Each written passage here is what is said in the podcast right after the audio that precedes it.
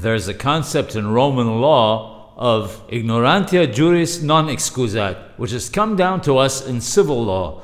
We know it much better as ignorance is no excuse of the law.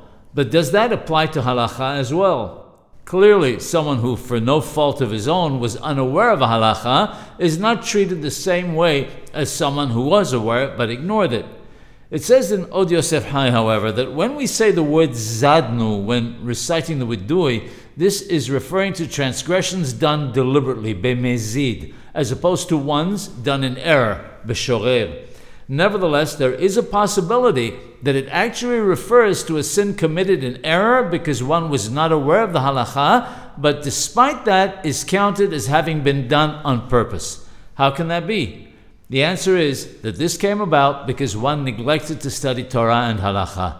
Had one studied like one should, one would have been aware of what was permitted and what was not.